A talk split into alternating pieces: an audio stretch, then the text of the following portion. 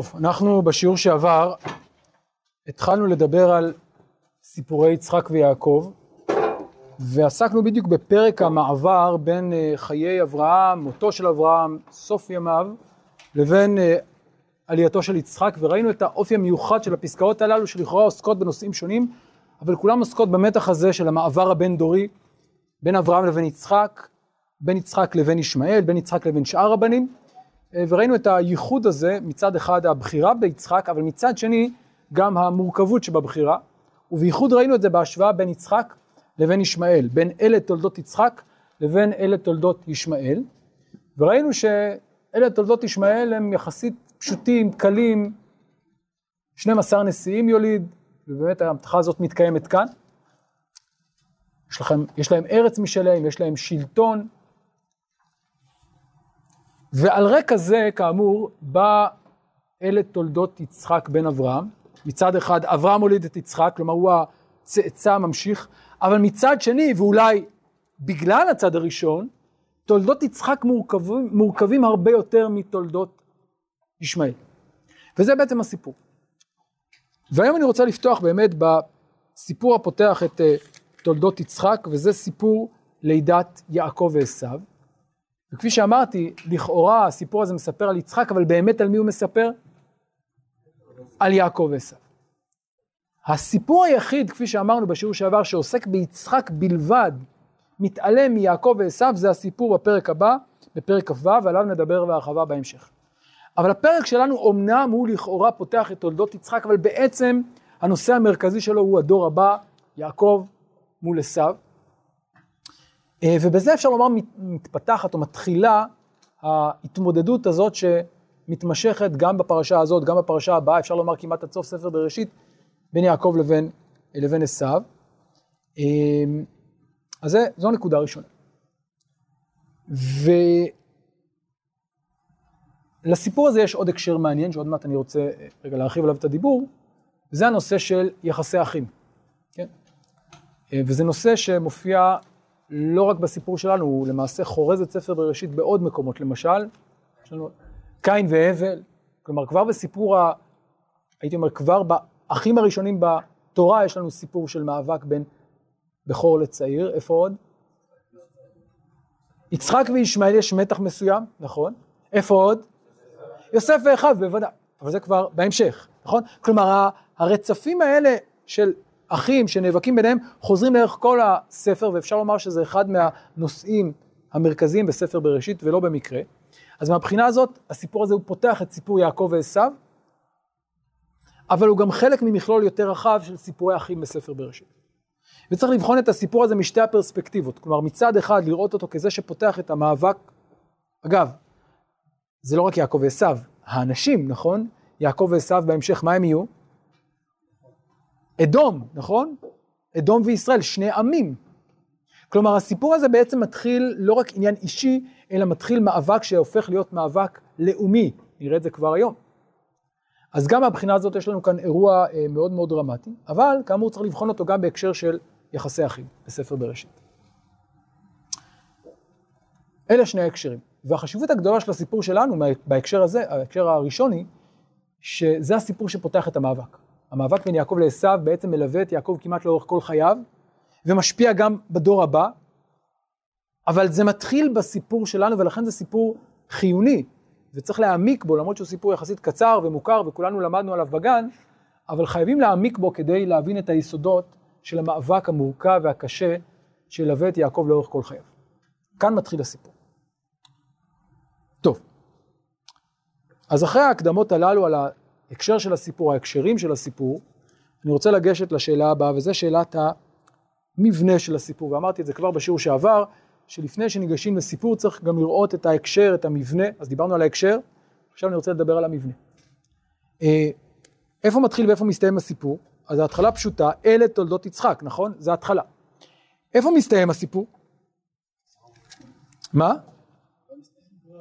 הסיפור הזה, אז מצד אחד הוא לא מסתיים כי הוא ממשיך הלאה, אבל מה? אני לא יודע, הסיפור שמתחיל בפרק כ"ה פסוק י"ט. זאת אומרת, אתה אומר זה בעצם מי"ט עד ל"ד. זו אפשרות אחת, יש עוד אפשרויות?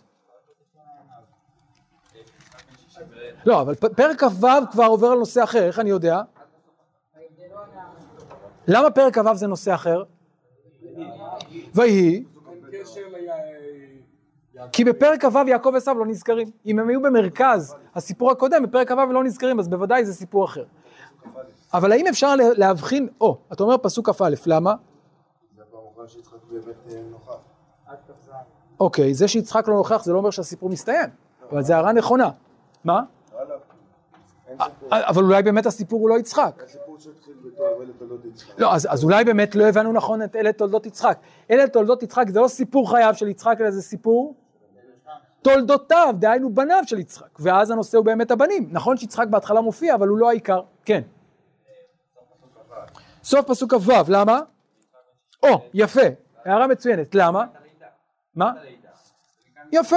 אז, אז אתה אומר שני דברים. קודם כל אתה אומר, אני אתחיל רגע בדבר הטכני, אבל החשוב. יש לי כאן סימן לזה שהסיפור יסתיים, ומהו הסימן? ויצחק בן 60 שנה בלדת אותם. למה זה אומר שהסיפור יסתיים? מה? לא, אוקיי. תולדות, אז אני אגיד יותר מזה, תולדות זה לא תמיד רק הלידה, תולדות זה גם הלידה וההמשכיות בכלל. אז זה לא, לא ראיה כל כך חזקה, אבל הפסוק הזה ביצחק בן 60 שנה, הוא פסוק מעניין בהקשר הזה, למה? כי שימו לב שהוא קצת, אה, הוא לא חלק מהעלילה, נכון? הוא כאילו פרט שאומר לנו, הנה, יצחק היה בן 60 שנה, אז אולי הוא חותם. איזה עוד ראיות יש לזה שזה סיפור שמסתיים כאן? אמרת נכון, הלידה, הנושא הוא הלידה, ומה קורה מפסוק כ"ו? כ"ז, סליחה, ויגדלו הנערים, זה כבר נושא חדש. אז זה קם בזמן אחר, נכון? אחרי שהם גדלים, זה כבר סיפור אחר, וזה גם נושא אחר, הנושא הוא לא הלידה, הנושא הוא מה? גדילה, התפתחות, משהו אחר. אוקיי. אולי אני אחדד את הטענה שלך שהפסוק הזה הוא פסוק, משמע, המשפט הזה הוא משפט משמעותי בתיחום, ויצחק בן 60 שנה בלדת אותם. תנו לי עוד איזה ראייה לכך שהפסוק הזה הוא חותם סיפור. מצוין. איך פותח הסיפור? אחרי הכותרת וילד תולדות יצחק בן אברהם, אברהם הוליד את יצחק, ויהי יצחק בן 40 שנה. בזה פותח הסיפור, זה הנתון הראשון. ובמה הוא חותם? ויצחק בן 60 שנה. אז במילים אחרות מה יש לנו כאן? מסגרת ספרותית. יצחק בן 40 שנה, יצחק בן 60 שנה. גם מסגרת כרונולוגית, זה מתחיל כשהוא בן 40, מסתיים כשהוא בן 60. זה הסיפור. אז מכל הבחינות האלה אפשר לומר שיש לנו כאן שני סיפורים נבדלים, האחד הוא סיפור הלידה של אה, יעקב ועשיו, והשני הוא סיפור הגדילה שלהם, ויגדלו הנערים.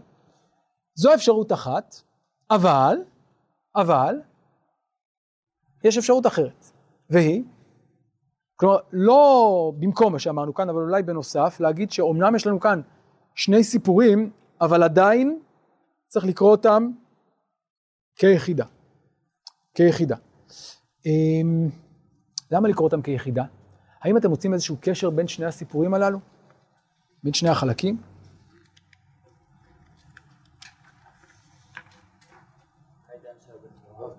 כן. מה מה? איזה ו'? ויגדלו? לא, ויגדלו זה לא, אפשר, זה לא בהכרח. אבל, כן. העניין של הבכורה, יפה. יש לנו נושא משותף לשני הסיפורים, ומהו הנושא? מי הוא הממשיך? נכון, אבל זה עדיין לא חזק כל כך, כי זה יהיה גם בסיפור בהמשך פרשת תולדות, נכון? אחרי זה עם המטעמים. מה עוד? מה? אבל שוב, זה כבר הקדמה למה שיהיה בהמשך, לכל העתיד. האם זה מחבר אותנו גם? האם אתם מוצאים קשרים יותר הם, מוטיבים שחוזרים על עצמם בשני הסיפורים?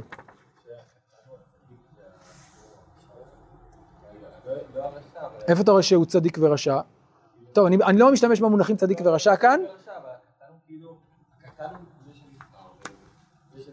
איך אתה רואה שהוא נבחר? רב יעבוד צעיר.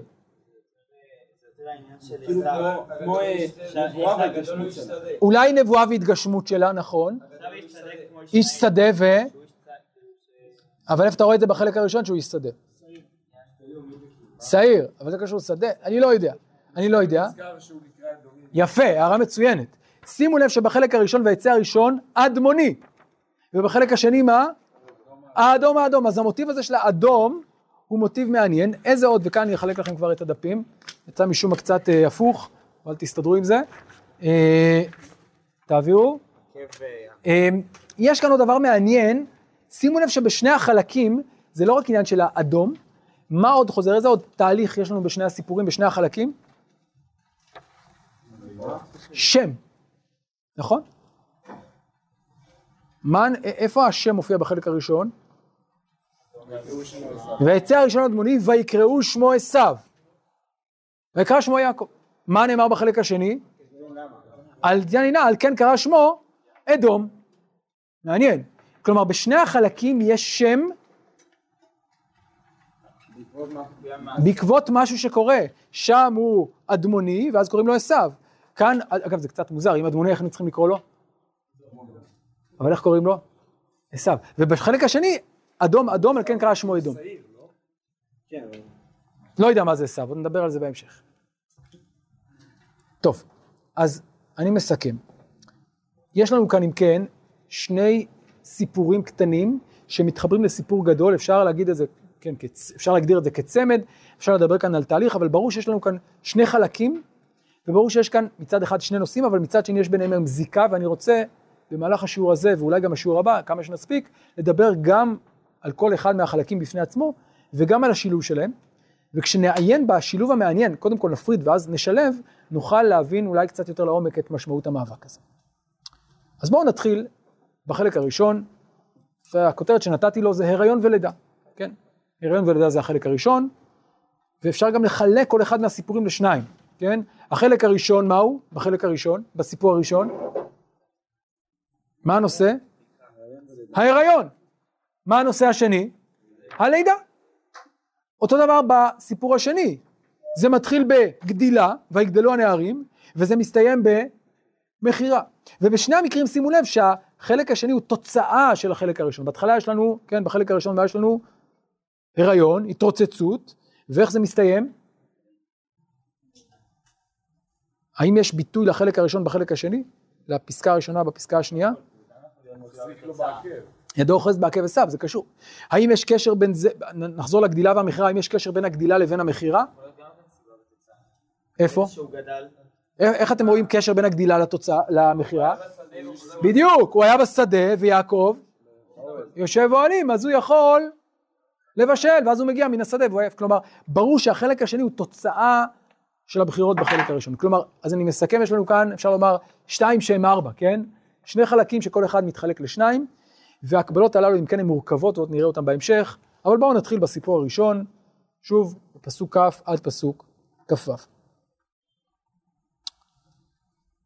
אז אמרתי, הכותרת זה, ואלה תולדות יצחק בן אברהם, אברהם הוליד את יצחק, והכותרת הזאת כאמור שולחת אותנו לאלה תולדות ישמעאל, אבל כאן כמובן מגיעה ההפתעה. אם אצל ישמעאל ראינו 12 נשיאים במהירות, אצל יצחק, כאמור, ויצחק בן 40 שנה. בקחתו את רבקה, בת בתואל הארמי מפדן ארם, אחות לבן הארמי, לא לאישה. תקציר הפרק הקודם, הפרקים הקודמים, כן, יצחק, קודם כל בן 40 שנה, כן, רווק מבוגר. רק בגיל 40 הוא מתחתן, ו... עם מי הוא מתחתן? לא סתם, עם מי הוא מתחתן? חשוב. רבקה בת בתואל הארמי מפדן ארם, אחות, למה צריך להגיד את כל זה? למה זה חשוב בשלב הזה? האם זה חשוב לסיפור? איך זה קשור? איך זה קשור ל... אנחנו יודעים את זה, אבל כבר מה... הרי קראנו את פרק כ"ד, אנחנו יודעים מי זאת רבקה. למה כאן בפסוק הזה חשוב להגיד לנו בדיוק מי היא רבקה? עם מי ישמעאל מתחתן?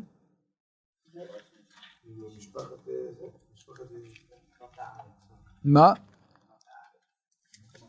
לא. לא. ותיקח לו אישה, אתם זוכרים? ותיקח לו עמו אישה מארץ מצרים. בסדר, אישה מארץ מצרים.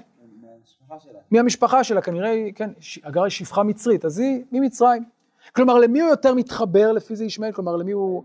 למצרים, למשפחה של אימא. מה עם יצחק? מאיזה, מאיפה הוא לוקח את אשתו? מי, מי אשתו? משפחת אברהם, נכון? עם משפחת אברהם, כלומר, וראינו שזה נושא מאוד חשוב לאברהם, נכון? אשר לא תיקח אישה לבנים מבנות הכנעני, כי אל ארצי ואל מולדתי תלך, נכון? אז לא רק מולדתו במובן של הארץ, אלא גם כנראה המשפחה. אז במילים אחרות זה בא להדגיש את, ה, את החיבור המיוחד במובן של הייחוס, מאיפה מגיעה רבקה, בת בתואל, הארמים, מפדן ארם, אתם זוכרים את הסיפור? עד לשם היה צריך ללכת כדי להביא אישה. אוקיי. אה,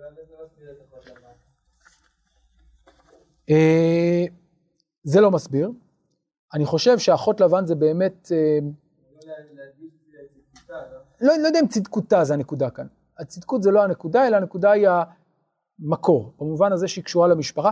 לבן הארמי כרגע לא חשוב, זה חשוב להמשך. זה חשוב להמשך כי לבן הארמי לא תפקיד בהמשך הסיפור, כשהיא תגיד לו, לך אל לבן אחיך רע. וזה קשור להמשך. טוב, עד כאן הרקע, וכאן מתחיל הסיפור. ויעתר יצחק לאדוני. חשבתם שזה יהיה בקלות ובנוחות? לא. ויעתר יצחק לאדוני לנוכח אשתו כי עקרה היא, ויעתר לו אדוני, וטהר רבקה אשתו. אז אם כן, כבר סיבוך ראשון או שני, דיברנו על חתונה מאוחרת, מה קורה אחר חתונה? עקרות, עקרות. זה כמובן לא מפתיע אותנו, למה זה לא מפתיע אותנו? כי כבר מצאנו עקרות, איפה מצאנו עקרות? שרה, הנה שוב גם בזוג הקודם הייתה עקרות, וגם כאן יש עקרות. לכאורה העקרות הזאת היא הרבה יותר פשוטה, למה היא יותר פשוטה? שם סיפור עד ששרה יולדת. כאן זה קורה לכאורה מהר, ויעתר, ויעתר. זאת אומרת, הוא מתפלל והוא נענה. אבל זה לא כל כך פשוט, איך אנחנו יודעים? אמרתם נכון? למה? ויצחק בן 60 שנה, זה לא באמת כל כך מהר, למרות שזה הרושם שנוצר כאן, אבל הרושם הזה הוא שגוי. הרושם הזה בא לומר, אז, אז אם כך, למה זה מתואר לנו כאילו התפילה נענית בקלות? כלומר, אם הייתי קורא את פסוק כ"א, מה הייתי חושב? הוא מתפלל ונענה. אז למה צריך להגיד לנו כך, אם באמת זה לוקח 20 שנה? יש כאן איזה פער בין התיאור הזה, במילים אחרות אני רוצה לחדד את השאלה. יש לנו כאן פער בין התיאור המאוד מאוד מיידי בפסוק כ"א, לבין המסגרת שמלמדת אותנו שזה באמת פער זמן משמעותי של 20 שנה. איך להבין את הפער הזה? הפער בין התיאור הזה שהוא כאילו מהר, כאילו מיד, אבל באמת זה לוקח זמן. זאת אומרת, זה ביחס לאברהם. ביחס לאברהם ושרה. אתה אומר, רוצים לתמצת את ה, את ה... אין לנו זמן להתעסק בזה, זו הערה מעניינת. כלומר, אולי קיצרנו, כי הנושא הוא לא יצחק. מי הוא הנושא? יעקב ועשו. אולי, כן. אה, מאיפה אתה יודע שהייתה בת שלוש? רש"י. מאיפה רש"י יודע שהייתה בת שלוש, אתם יודעים? מהמדרש. מאיפה המדרש יודע שהייתה בת שלוש? אה? חישוב. איזה חישוב? לא מסורת, חישוב.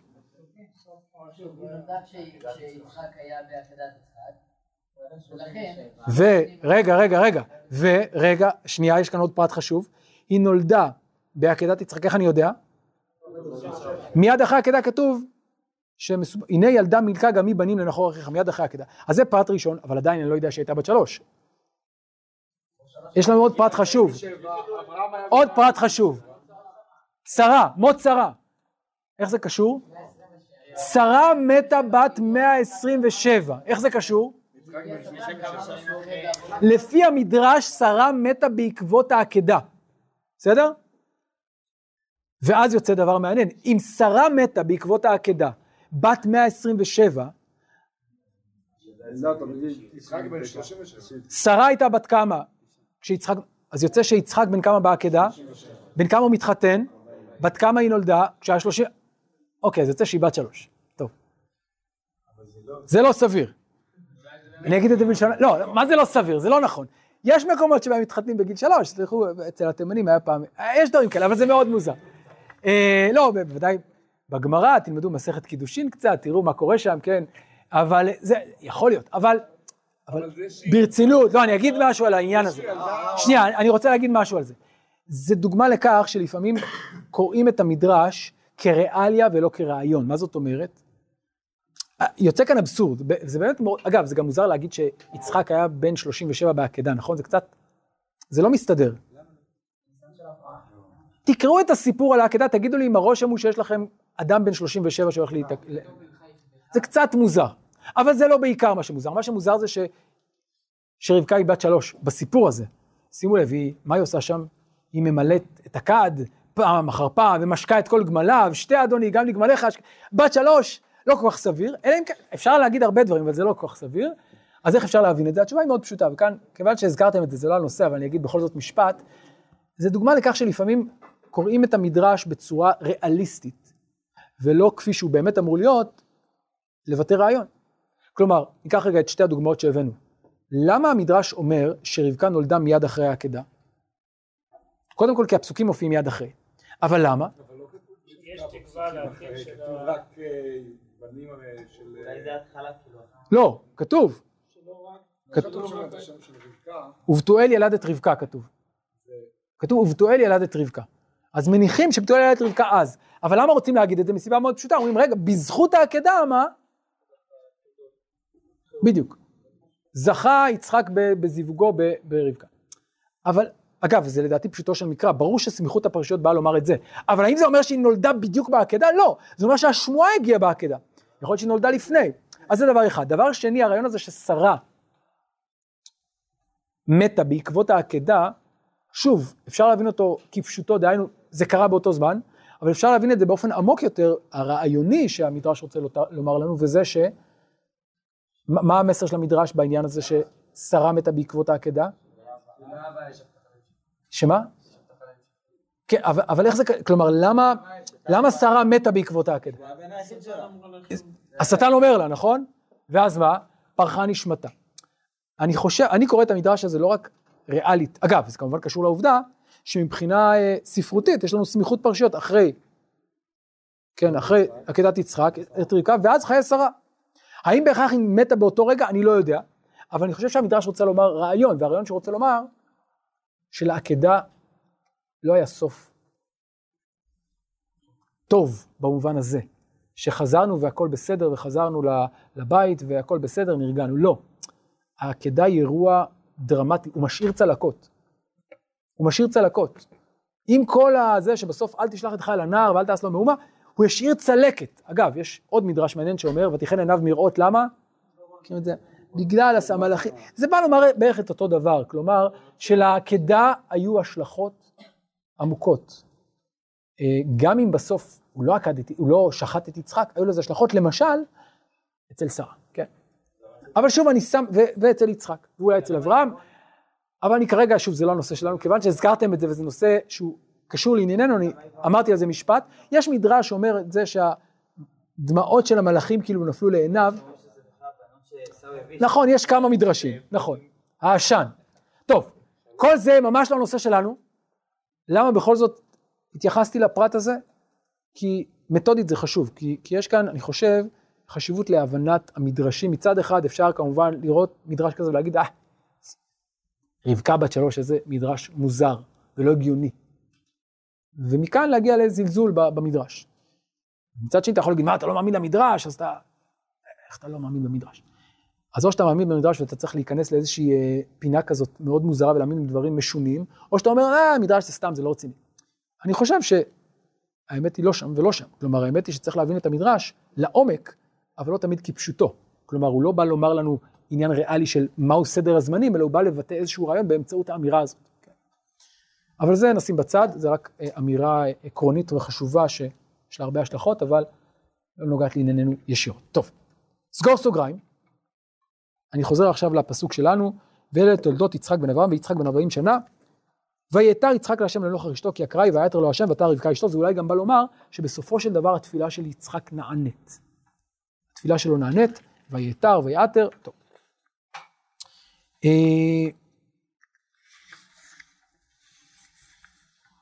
נמשיך הלאה. ויתרוצצו הבנים בקרבה. ותאמר אם כן למה זה אנוכי ותלך לדרוש את אדוני. אני רוצה רגע לעצור כאן ולשאול שאלה. מה היחסי בין יצחק לרבקה בסיפור שלנו? לכאורה סיפור פותח במה? מי פעיל בתחילת הסיפור? יצחק. למה? הוא מתפלל. ואילו מה קורה בשלב השני? רבקה הולכת לדרוש. למה רבקה לא? אה, למה יצחק לא? למה קודם כתוב שיצחק מתפלל? אז צריך להגיד אגב שלפי המדרש, גם רבקה התפללה, נכון? לנוכח אשתו אומר המדרש, הוא בזווית זו, היא בזווית אחרת. אבל בפשוטו של מקרא מי שמתפלל זה יצחק, ובוודאי הוא זה שנענה, ויעתר לו השם. אז אם יצחק הוא זה שמתפלל, למה יצחק לא פעיל בחלק השני? או, אמרת דבר מעניין, תגיד בקול. לא את מה הוא לא מרגיש? אז שתגיד לו. היא לא רוצה להגיד לו. היא לא רוצה להגיד לו. מעניין, אגב, שהיא לא רוצה להגיד לו, אבל אוקיי, אז ויתרצצו הבנים בקרבה, נכון. אגב, שימו לב למילה הזאת, בקרבה, מילה מעניינת.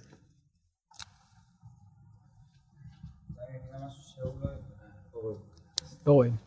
צריך להביא פעם הבאה טושים. אותיות כאן מוכרות לכם? מה זה בקרבה קודם כל? בפנים. אז זו חוויה אישית שלה, מאוד אינטימית. היא, היא מרגישה, היא בקרבה. אולי יש כאן גם איזה משחק מילים, כי האותיות ברבקה, כן? זה משחק מילים, אני לא בטוח שזה הפשט, אבל יש כאן איזשהו רמז. זה, זה אצל רבקה קורה, ורבקה היא זאת שהולכת לדרוש. והנקודה הזאת היא חשובה מאוד. מדוע? כי הפער הזה בין יצחק לבין רבקה מייצר הרבה סיבוך בהמשך הדרך. וכבר כאן הוא מתחיל. אגב, אז למה יצחק הוא זה שמתפלל, ולא רבקה? נכון, נדבר על זה. למה, אם כן יצחק הוא זה שמתפלל, למה שלא רבקה תתפלל? היא בת שלוש. אגב, ילדים בני שלוש יודעים להתפלל, כן. למה הוא לא מתפלל? למה הוא מתפלל? זכות אבות, זה המדרש גם, מה עוד? יצחק רוצה, כן? ממשיך, כלומר הוא רוצה שיהיה המשכיות, זה חשוב לו. גם לרבקה, אבל זה חשוב גם לו. אז הוא מתפלל. אבל כאשר הבנים מתרוצצים בקרבה, יצחק לא נמצא בתמונה.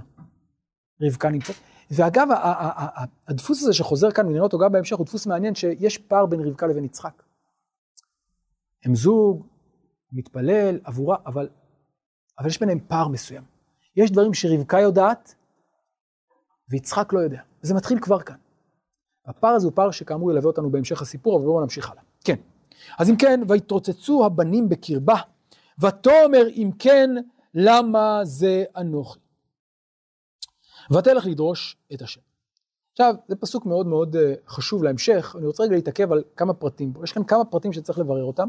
קודם כל, מה הפרט הראשון שצריך לברר? איזה, אה, מבחינה פרשנית, איזה שאלות עולות לכם בפסוק הזה, ויתרוצצו הבנים בקרבה? מה? מה זה ויתרוצצו? שאלה מצוינת, מה זה ויתרוצצו? ואולי נוסיף לזה, אז בסדר. יכול להיות חדש שזה בנים. אגב, בנים זה גם ילדים. מה? מה זה לה, אם כן, אולי נרחיב את השאלה, מה זה אם כן, למה זה אנוכי? אם כן, מה? למה זה, מה, ש, מה היא רוצה? מה היא אומרת? זה גם משהו טבעי שיודעים שזה בתוך הבטן. כן. השאלה היא מרגישה משהו מעבר. או, אז, אז, אז קודם כל, אתה אומר, זה טבעי שילד זז, להפך, אם לא היה זז היינו בלחץ, כן? אבל מה זה אם כן, למה זה אנוכי? ולמה זה מפריע לך בכלל? זה טבעם של ילדים, כן?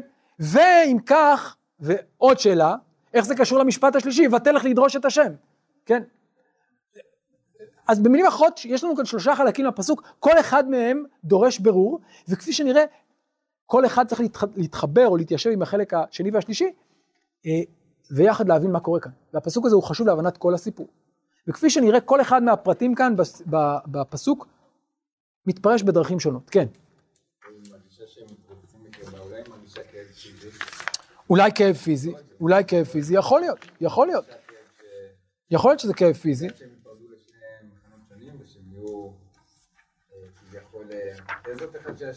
אה. אה, או, אבל אתה כבר מעמיס, אני חושב, טיפה יותר מדי. טיפה יותר מדי על הסיפור הזה. כלומר, זה שהיא מרגישה כאב פיזי, אתה צודק, כנראה, אבל מזה היא מסיקה מסקנות, אני עדיין לא יודע, אבל בואו נתחיל, בואו נראה רגע פירושים שונים. לא- לא רגע, נכון, רגע, רגע, רגע, רגע, בוא, אוקיי, בואו נקרא את רש"י. אתם איתי ברש"י? רש"י. ויתרוצצו. ויתרוצצו על כורחך המקרא הזה אומר דורשני. שסתם מהי רציצה זו, וכתב אם כן למה זה אנוכי. כלומר, יש כאן באמת מקרא סתום. רבותינו דרשו לשון ריצה. מה זה ויתרוצצו? כמו שאנחנו אומרים היום, מתרוצצים. מה זה מתרוצצים? רצים. אצים, רצים ומתרוצצים. מה אתה מתרוצץ כאן כל היום? כן, ביטוי שאנחנו מכירים אותו. אבל מאיפה הביטוי הזה מגיע? מפה. כלומר, לפי הפירוש שמתרוצץ זה פירוש רץ. אוקיי. למה הם רצים? כשהייתה עוברת על פתחי תורה של שם ועבר, יעקב רץ ומפרכס לצאת. עוברת על פתחי עבודה זרה, עשיו מפרכס לצאת. Hmm. אז מה אומר המדרש?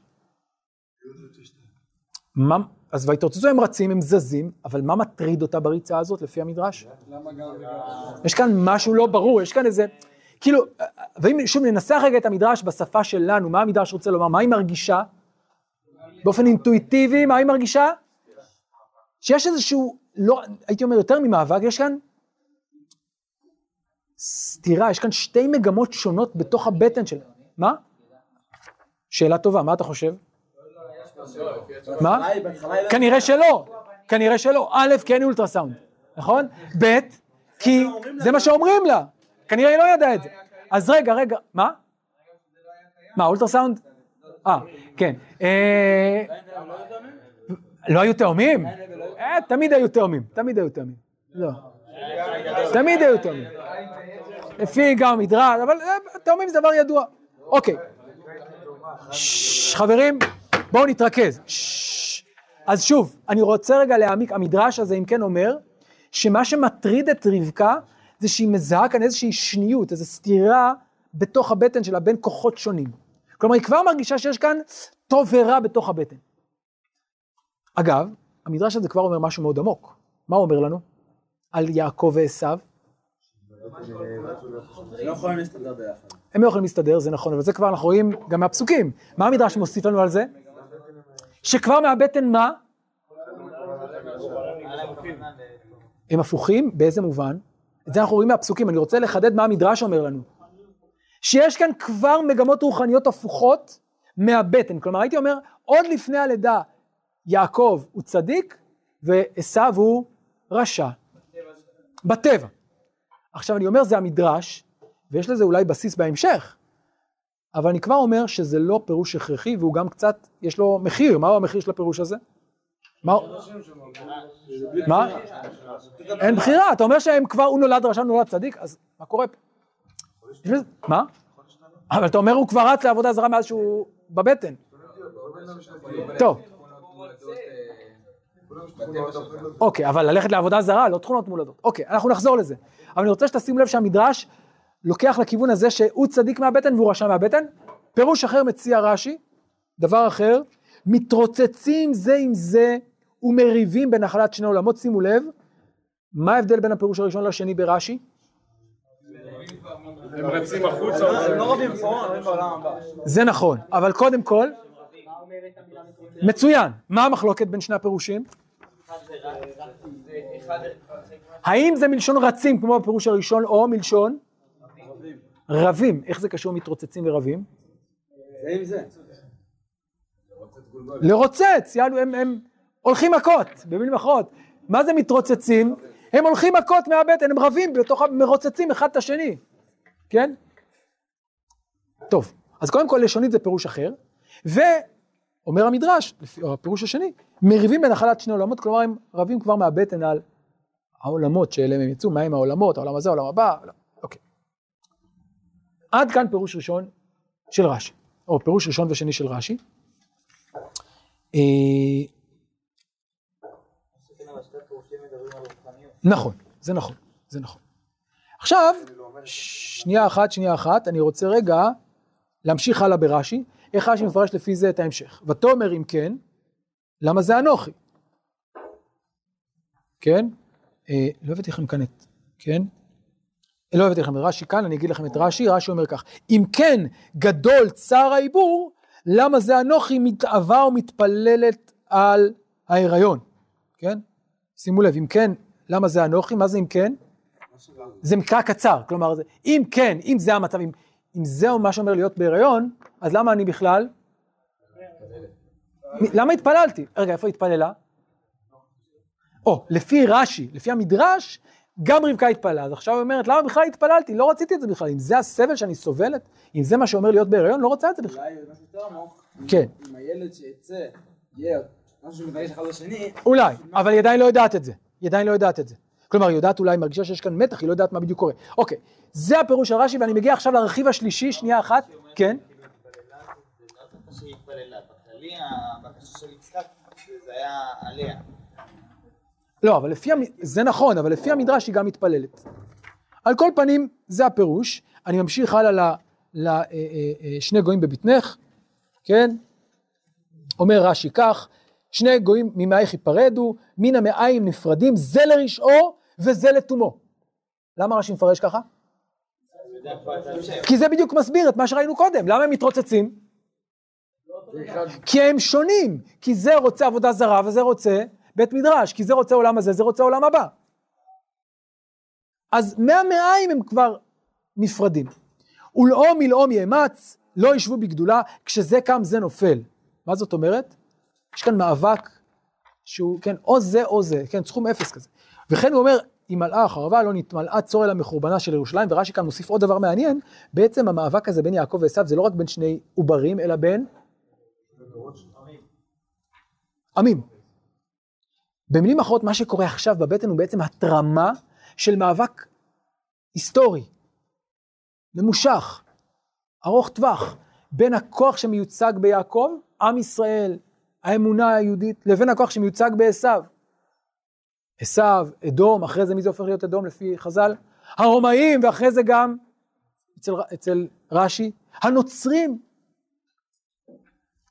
אז מה שקורה כאן זה בעצם נקודת המוצא של כל ההתפצלות, כל המאבק ההיסטורי של עם ישראל. זו קריאה אחת והיא מתאימה לכל הפירוש שראינו קודם של רש"י. אבל יש קריאה אחרת. אני רוצה רגע להתבונן בקריאה השנייה, וזו הקריאה שמציע לנו הרשב"ם, נכדו של רש"י. בואו נקרא את הדברים בפנים. אתם איתי ברשב"ם? ויתרוצצו, לשון רץ לקראת רץ. אז מה זה ויתרוצצו?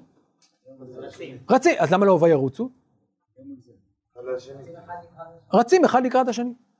שהיו רצים ומתנענעים בתוך גופה כדרך עוברים. טוב, אז מה קורה כאן? משהו מיוחד, עבודה זרה, לא, מה קורה? רעיון רגיל. טוב, אז אם כך, וכן מתקם מתקוממים, מנלן מתלוננים, מה, רש... מה הרשב"ם רוצה לומר כאן? יש תופעה כזאת שההכפלה של, של הפועל היא קשורה לזה שכן, יש לנו כאן שורש אחד שהוא מוכפל. אבל מלשון רצץ, היה לו לומר ויתרוצ... ויתרצצו, כמו בטרם התנגפו. כלומר, איזה פירוש הוא שולל? את הפירוש השני, שמה הם עושים כאן? הולכים מכות. לא, מה הם עושים? הם רצים. שימו לב שהפירוש של רשב"ם הוא 180 מעלות מהפירוש של רש"י, למה? לא רק לשונית, אלא גם מהותית. מה קורה פה לפי רש"י, לפי רשב"ם? יש כאן איזה מאבק היסטורי שמותרם בלידה, לא, מה זה? שני עוברים, בסדר. עוברים זזים, ככה זה. אה, אז כמובן, מה קשה בפירוש הזה של רשב"ם? מה, קורה? בסדר, ויתרוצצו הבנים, תמיד בנים מתרוצצים, מה אתה רוצה? מה, מיוחד? או, למי שיש רעיון אולי כבר לאן רשב"ם יחתור? שני גויים לדרוש את השם, אומר רשב"ם, אלה הנביאים שבאותם ימים כדי לכתיב לדרוש את השם מאיתו. טוב, שני גויים, אל תראי כי צער העיבור שלך בשביל ששני תאומים יש בבטנך, שמרובה צער העיבור של שניים מעיבור של אחד. אה. אז מה אומר לה?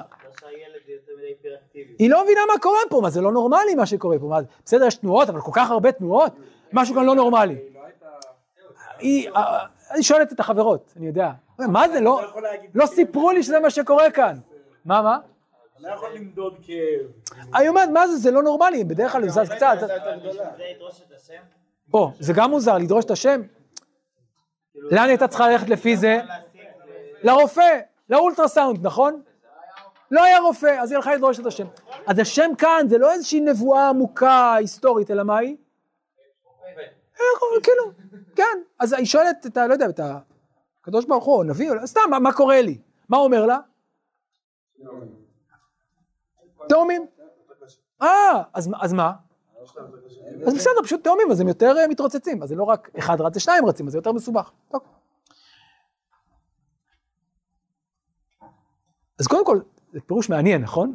מה הפירוש הזה עושה? שימו לב לזה שהפירוש הזה, הוא בוודאי מכיר את פירוש רש"י.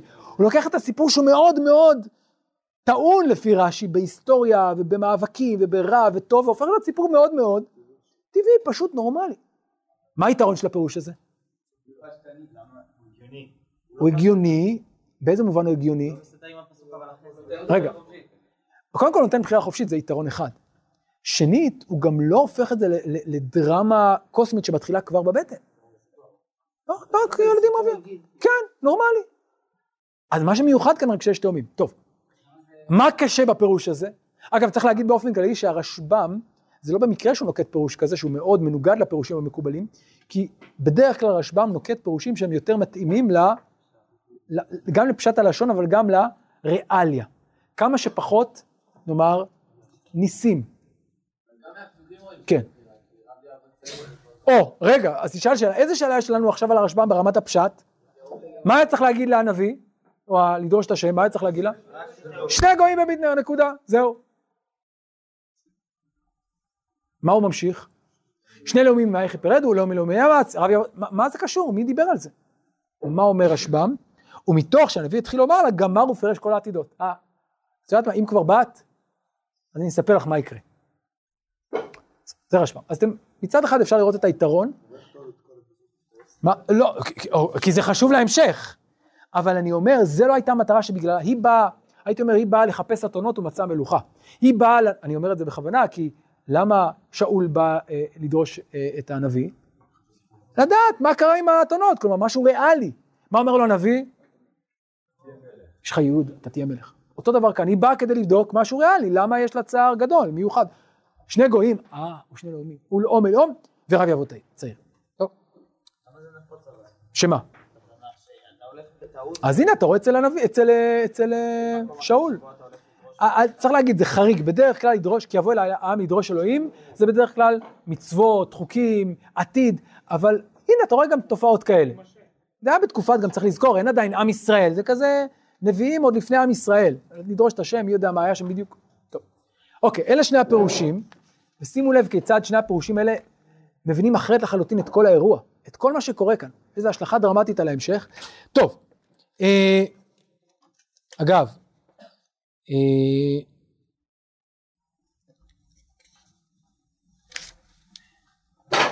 לא הבאתי לכם גם את הרמב"ן. כן, לפי הרמב"ן, הבאתי לכם את הרמב"ן, לא משנה, נעזוב את הרמב"ן כי אין לכם אותו כאן. הרמב"ן אומר שהיא אה, מתפללת, אבל נעזוב את זה כאן. אה,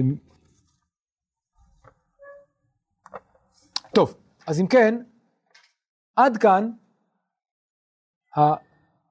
העניין הזה של שני גויים, ועכשיו אני רוצה להגיע באמת לדברים שאומר השם לה. בין אם לפי פירוש רשב"ם, בין אם לפי פירוש רש"י, יש כאן נבואה משמעותית מאוד.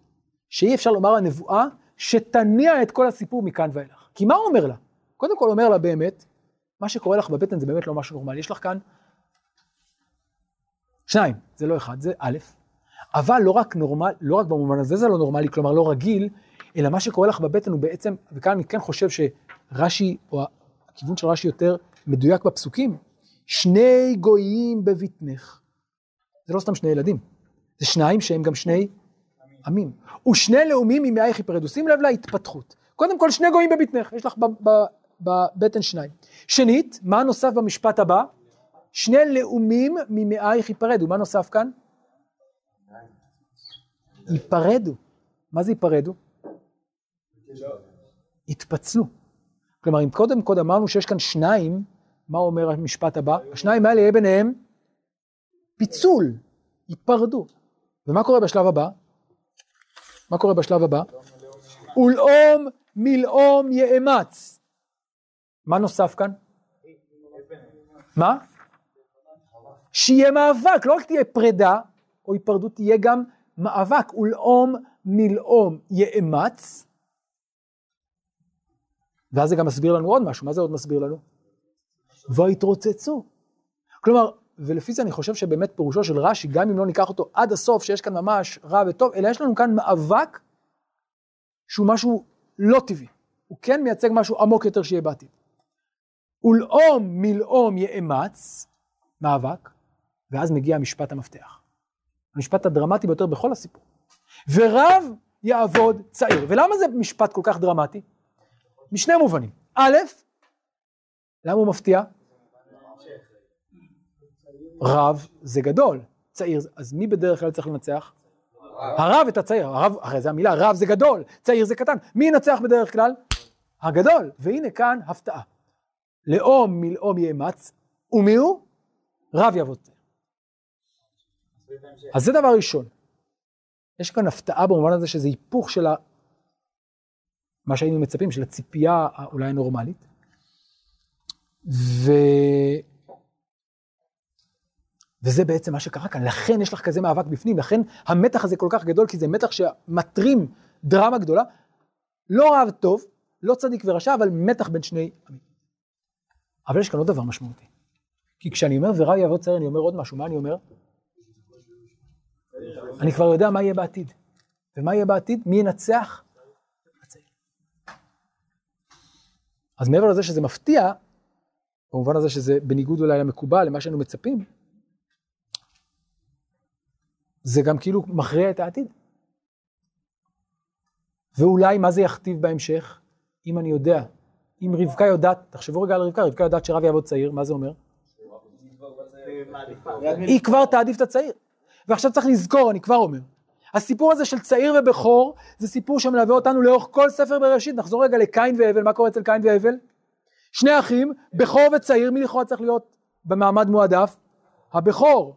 ובכל זאת, מה קורה שם בסיפור? הצעיר מועדף על פני הבכור. הסיפור הזה, נכון, מנשה ואפרים גם כן. כלומר, זה תבנית שחוזרת לאורך כל ספר בראשית. שיש את הבכור ואת הצעיר, ודווקא הצעיר מקבל את מקום הבכור, למרות שזה בניגוד למה שמקובל. כלומר, יש כאן מתח, מתח עמוק, שמופיע לאורך כל ספר בראשית, וגם כאן. אבל, מעבר לזה, יש הצעה מאוד מעניינת, פרשנית, שאומרת שאת המשפט הזה, ורב יעבוד צעיר, אפשר לקרוא בשתי דרכים. כן, מה רצית להגיד? יעבוד הרבה. אה, יעבוד הרבה. כאילו, אה, ורב, שהצעיר יעבוד הרבה. לא יהיה לו שקט. אוקיי. ורב, ורב יעבוד צעיר. ורב יעבוד את הצעיר, או ואת הרב, למשל, יש פסוק שאומר, אבנים, חכו. האם הכוונה שהאבנים שחקו את המים? כמו ורב יעבוד אלא מה הכוונה כאן? את האבנים שחקו המים. את הרב יעבוד הצעיר. Hmm. מעניין. אם קוראים את זה כך, יוצא שהנבואה הזאת היא בכוונה דו-משמעית. יהיה הכרעה, אבל מהי ההכרעה? אפשר כך, אבל אפשר גם הפוך. מה שרש"י אומר. ואז יוצא שאין כאן הכרעה. מה? זה מה שרש"י אומר. זה, ואז יוצא שזה לא דטרמיניסטי, אין כאן הכרעה. רגע, אולי, אולי.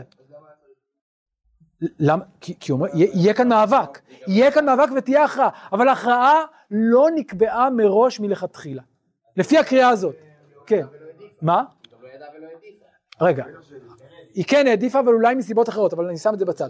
אני רק רוצה להציע את האפשרות הזאת, כי אז יוצא שיש כאן מצד אחד נבואה שכן מלמדת אותנו משהו מאוד משמעותי על מה שקורה, אבל מצד שני אולי לא לגמרי דטרמיניסטית ואומרת זה מה שיהיה וזהו. זה חשוב מאוד להבנת הסיפור. עכשיו, זמננו קצר, אני רוצה ממש עוד כמה דקות על ההמשך של הסיפור. וימלאו ימי הלדת, ללדת, והנה תומים בבטנה. אם כן, מגיע השלב השני וזה הלידה, וימלאו ימי הללדת, מגיע הזמן ללידה, והנה תומים בבטנה. בדיוק כמו שלמדנו בדבר השם. ויצא הראשון אדמוני, כולו כאדרת שיער, ויקראו שמו עשיו. ואחרי כן יצא אחיו וידו אוחזת בעקב עשיו, ויקרא שמו יעקב. אם כן, מה קורה כאן בשלב השני בסיפור? בלידה. יש לנו כאן כבר איזשהו אפיון ראשון של שתי הדמויות האלו, של שני הבנים האלו. ויצא הראשון, איך הוא יוצא? שימו לב, אדמוני. כולו כאדרת שיער. מה פירוש אדמוני? אולי ג'ינג'י? אולי אור אדום, יש כמה פירושים. אבל בעיקר מה שמודגש כאן זה כאדרת שיער, דהיינו מה? שעיר. ויקרא שמו עשיו. למה קוראים לו עשיו, אם הוא שעיר? עשוי, דהיינו גמור מבחינה פיזית הוא מאוד מאוד. ואחרי כן יצא אחיו, וידו אוחזת בעקב עשיו. מה ההבדל בין יעקב לבין עשיו? ישראל נקרא שמו ויכול לקרוא שם מישהו. רגע, אז קודם כל, עשיו על שם מה הוא נקרא? על שם המראה שלו, אה. על שם האפיון הפיזי שלו, הוא עשוי, הוא גמור, ולכן גם הוא יוצא אולי. למה הוא יוצא ראשון? הוא לא. הוא בשל יותר, ואולי גם חזק יותר, פיזי. ואחרי כן יצא אחיו, וידו אוחזת בעקב עשיו. מה התמונה הזאת? זו תמונה מאוד חשובה להמשך.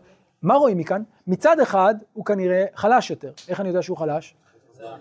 הוא יצא שני. וידו אוחזת בעקב עשיו, זה עוד שלב, עוד פרט, מה חשיבות הפרט הזה? לא יודע אם הוא צריך עזרה. למה הוא אוחז בעקבו? הרי דיברנו על זה שהם מתרוצצים, וזה אולי עוד ראיה לזה שהתרוצצות פירושה מאבק. המאבק ממשיך הלאה, אבל מי ניצח במאבק? במערכה הראשונה מי מנצח? עשיו. למה הוא מנצח? כי הוא עשוי וגמור, כי הוא חזק, כי הוא שעיר. דהיינו, הוא גמור, הוא, הוא בשל. ומה עם אחיו?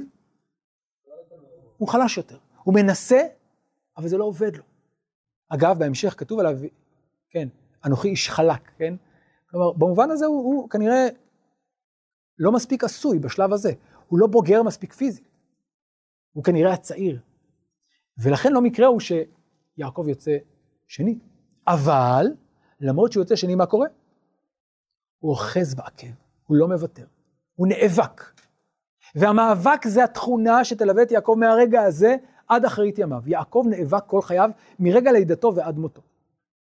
לא תמיד מצליח, אבל הוא נאבק. אמנם הוא תופס אגב איפה? בעקב, כלומר, ב... נסה לתפוס, לא עובד, וקוראים לו יעקב. למה קוראים לו יעקב? על שם הפעולה. אבל אולי בצורה יותר עמוקה, מה נאמר? אם עשיו על שם זה שהוא עשוי וגמור, מה נאמר על יעקב? שהוא מה? מה זה העקב? מאחורה, החלש. זה שנמצא מאחורה, זה שנמצא בעקב, בקצה. מנסה ולא מצליח. ויקרא שמו יעקב. עד כאן מערכה ראשונה. אני רוצה רגע לסכם. המערכה הזאת, אם כן, מפגישה אותנו עם המאבק הראשון בין יעקב לבין עשיו, שהוא מתחיל בבטן. האם זה מאבק היסטורי שכבר רמוז כאן? יכול להיות, לא בטוח. האם זה טבעי? גם כן, קצת פחות סביר. כלומר, יותר סביר, יותר נראה שבאמת יש כאן מאבק עמוק שמתחיל מהבטן, אבל האם הכל כבר מוכרע מהבטן? מי צדיק, מי רשע, מי פה, עדיין לא. אבל האפיון הראשון שאנחנו לומדים עליהם, זה האפיון הטבעי שלהם. עשיו הוא העשוי, הוא הגמור, ולכן הוא הראשון. ויעקב הוא הצעיר, הוא החלש, הוא אוחז בעקב, ולכן הוא יוצא שני. עד כאן מערכה ראשונה, הייתי אומר המערכה של ההיריון והלידה, והייתי אומר ההיבט הטבעי של המאבק בין יעקב לבין עשיו. בשיעור הבא נעסוק בחלק השני, שיעביר אותנו מההיריון והלידה אל הגדילה והמכירה, וגם כפי שנראה, מהסיפור הטבעי לסיפור המוסרי. על זה נדבר בעזרת השם שיעור הבא, תשמרו את הדפים.